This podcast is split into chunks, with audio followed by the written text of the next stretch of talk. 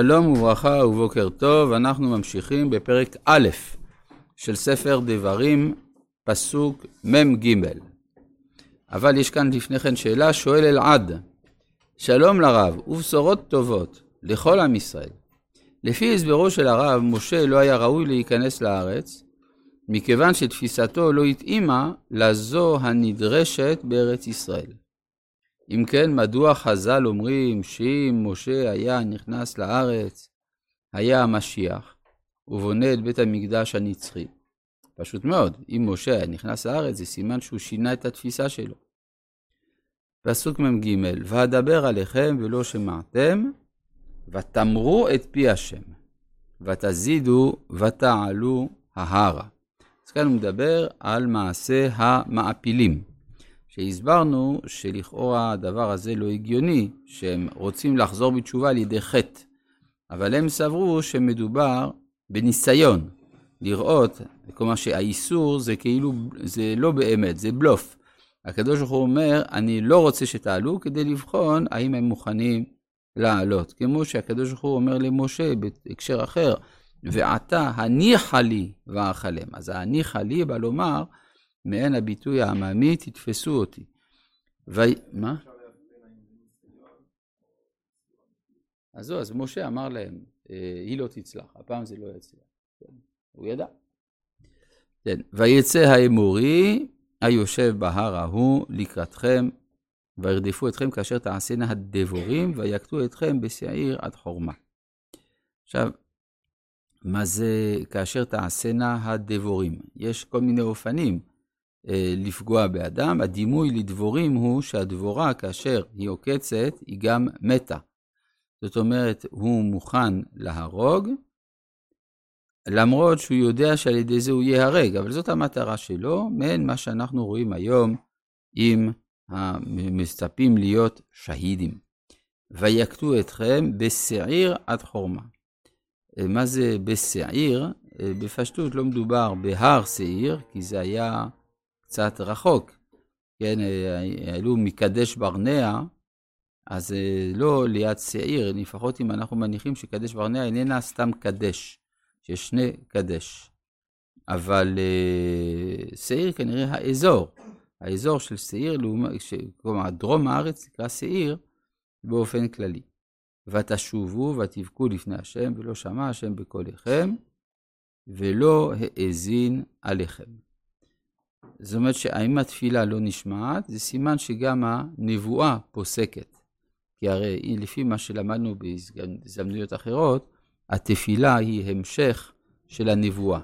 אז אם הוא לא שומע לכם, זה סימן גם ששפע רוח הקודש פוסק לשעתו, כמו שאנחנו רואים למשל במזמור נ"א, כאשר בא אל בת שבע, כן, למנצח מזמור לדוד, כאשר, בבוא אליו נתן הנביא, כאשר בא אל בת שבע, אז דוד שמה מבקש, השיבה לי ששון נשעך, ורוח נדיבה תשמחני.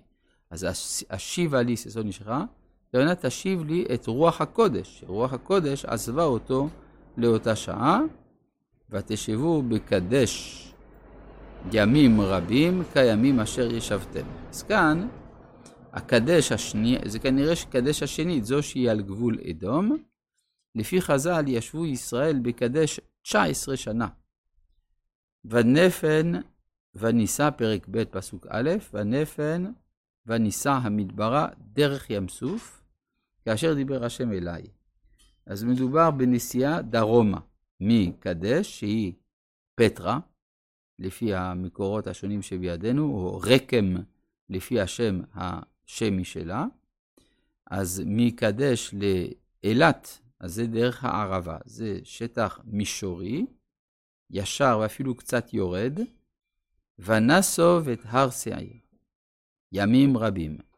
זאת אומרת שהם עשו סיבובים, או שהכוונה שהם הלכו לאט מסביב להר שעיר, כיוון שמלך אדום לא נתן להם להיכנס בארצו, ונסו את שעיר ימים רבים, אומר הנציב מוולוז'ין, כאן רמז שהגלות היותר ארוכה בהיסטוריה תהיה גלות אדום. כן, הר שעיר זה המקום שבו יושב אדום, וגלות אדום, כלומר הגלות שהתחילה עם החורבן של המקדש על ידי הרומאים, הדבר הזה יהיה ארוך.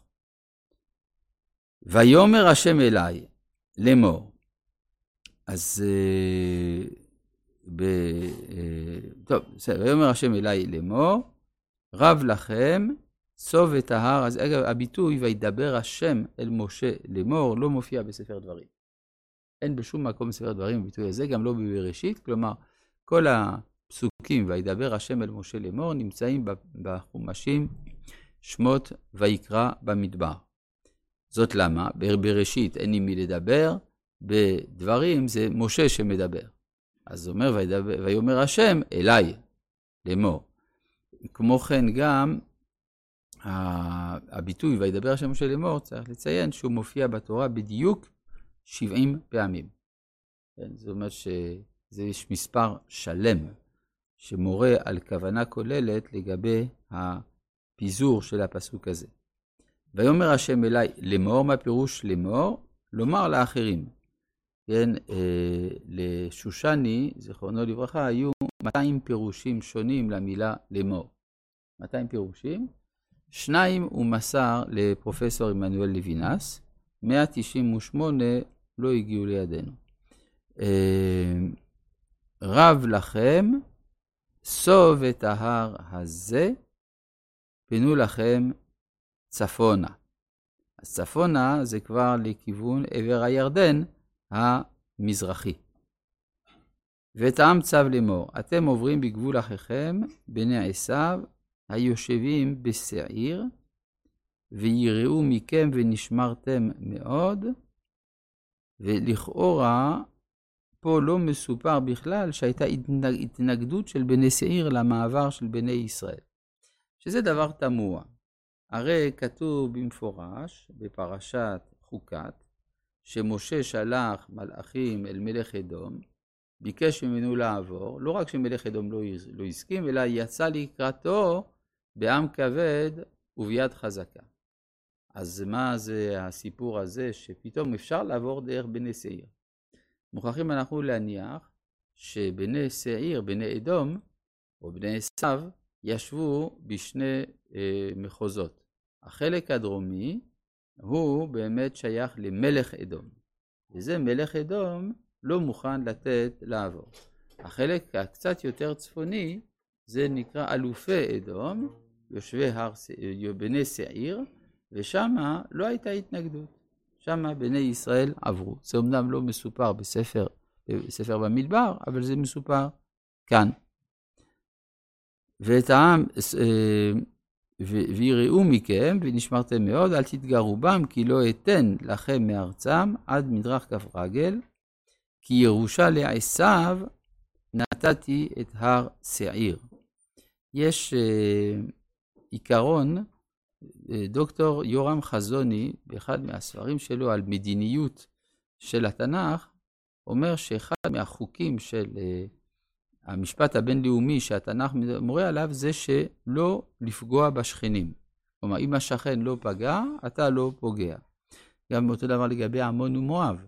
אנחנו רואים שדוד יצא למלחמה על עמון רק אחרי שהעמונים הפרו את הברית עם ישראל. אוכל תשברו מאיתם בכסף ואכלתם, וגם מים תלכו מאיתם בכסף ושתיתם. כי השם אלוהיך בירכך בכל מעשי ידיך, ידע לכתך, במדבר, לכתך את המדבר הגדול הזה. זה ארבעים שנה השם אלוהיך עמך לא חסרת דבר, ונעבור מתחנו בני עשיו היושבים בשעיר, מדרך הערבה מאילת ומעציון גבר. ונפן ונעבור דרך מדבר מואב. איפה זה עציון גבר? יש אומרים שזה האיים שיהיה אלמוגים שנמצאים מדרום לאילת. אילת? כן, מה? נכון, אילת כתוב, השאלה איפה זה עציון גבר. כן, ונפן, אז יש אומרים שזה יהיה אלמוגים מדרום לאילת, ונפן ונעבור דרך מדבר מואב. אגב, יוצא לפי זה שכאשר אדם נמצא בכביש לאורך החוף באילת, הוא יודע שהוא בדיוק נמצא במקום שבו, שבו עברו בני ישראל, אין הרבה איפה לזוז שם, אז זה מעניין לדעת.